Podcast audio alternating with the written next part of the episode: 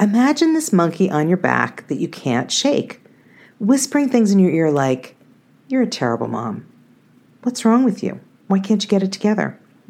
See, you say you want to stop screaming, but you blew it again today when Rebecca had her fit. You'll never change. Or the all encompassing, You've ruined your kids for life.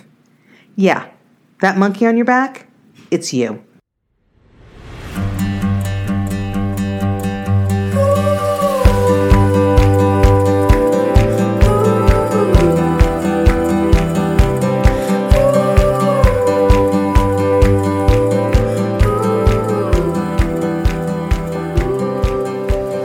Well, hello, Mom.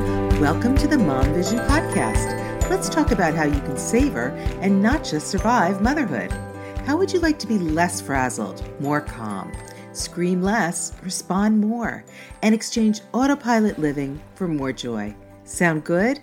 As we journey together, you'll explore how to know, love, and accept yourself today to clear the path toward your dreams, hopes, and visions for tomorrow.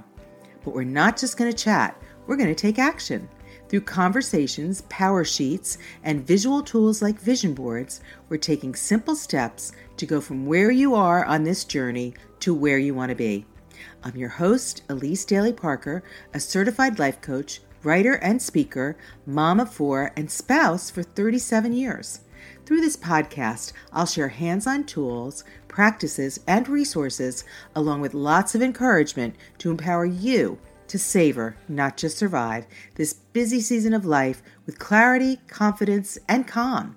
Thanks for joining me. I'm so delighted you're here.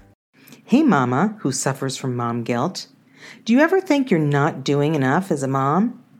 Ever second guess yourself and believe you're not doing things right? Like you're not a good mom? Or maybe you even think you're messing up your kids. There's a name for this. It's called mom guilt. I'd say pretty much every mom suffers from this to some degree. How could we not? It's not like there's a playbook or anything. Whether we're a birth or adoptive mother, we go through an exciting, sometimes agonizing period of waiting. And then the big day comes and our precious baby arrives. And then what? Most of us don't know what the heck we're doing.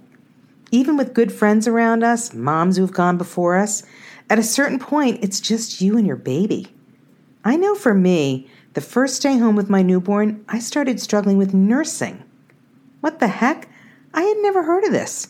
Didn't you just put the baby to breast and away you both went into a mother and child state of breastfeeding bliss?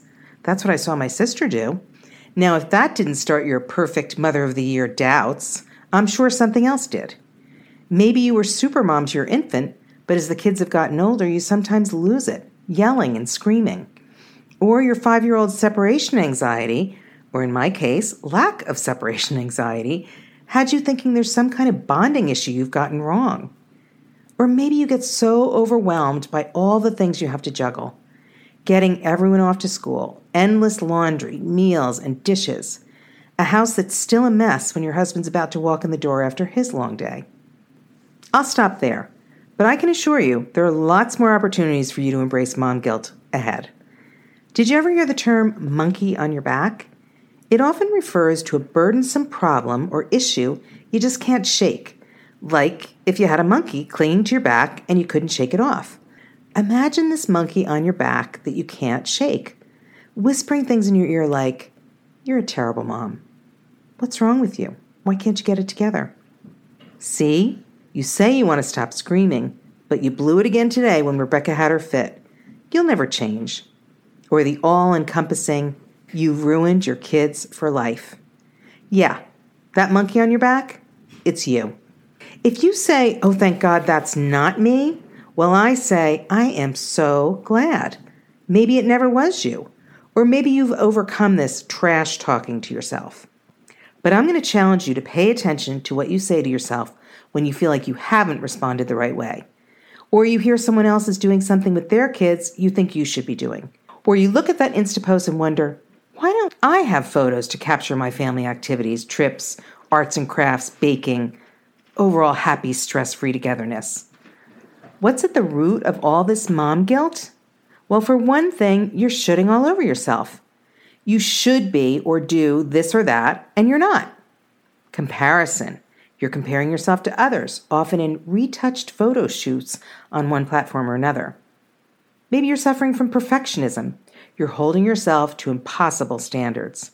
Or you've got some people pleasing stuff. Real or imagined opinions of Auntie Mame, your mom, your husband, your sister, your friends weigh a little too heavily on you. Lies, stinking thinking, fear, doubts, overwhelm, dashed expectations, absolutes like never and always. All of these can contribute to mom guilt. And I can tell you, mom guilt is a waste of time because you're spending your precious energy stuck in the past, lamenting what you've done wrong, when you could be putting that limited store of energy toward the future and the changes you really want to make. So, what can you do about mom guilt? Well, here are five things that I think you should consider. Number one, pay attention. What are you saying to yourself? What triggers your mom guilt? Fill in the blank. I feel like I'm not a good mom, or I'm going to damage my kids when I blank because I blank. So, for example, I believe I'm not a good enough mom because I look around the chaos in my house and start saying things like, Why am I such a mess? Or, I can't stand to live like this. How come Jane is so together? I have mom guilt because I believe everyone around us can afford to decorate their homes beautifully, buy a new car, and go on fabulous trips. So I say to myself, why shouldn't we be able to live like the Parkers too? I have mom guilt because I'm short with my kids when I'm driving from activity to activity, trying to get dinner on the table, and the house looks like a bomb went off. Make a list of your mom guilt triggers. Okay, number two, determine what matters most to you. Here's the truth you absolutely cannot work on five things at a time. If you do, you'll fail, and then you'll heap on more mom guilt because you'll be saying something like, I can't even get this right. Once you've got your list, determine what's most important to you. What one thing will you choose to work on? Is a neat home a high priority? Look around. What's the situation you deem a mess? How can you simplify the cleanup process or make it part of your day or even let it go a bit? Is your priority to stop screaming well, then what's something pretty much guaranteed to lead you to losing control of your mouth? I love that acronym HALT. Am I hungry, angry, lonely, or tired? What can I do about that? I know there were many times I lost control because I hadn't eaten. My adult kids noticed this even recently when they were home for several months in the beginning of the pandemic. I'd get testy and they'd say, Mom, did you eat? Number three you can do about mom guilt Trust yourself. There's no one size fits all momming, and there's only one you.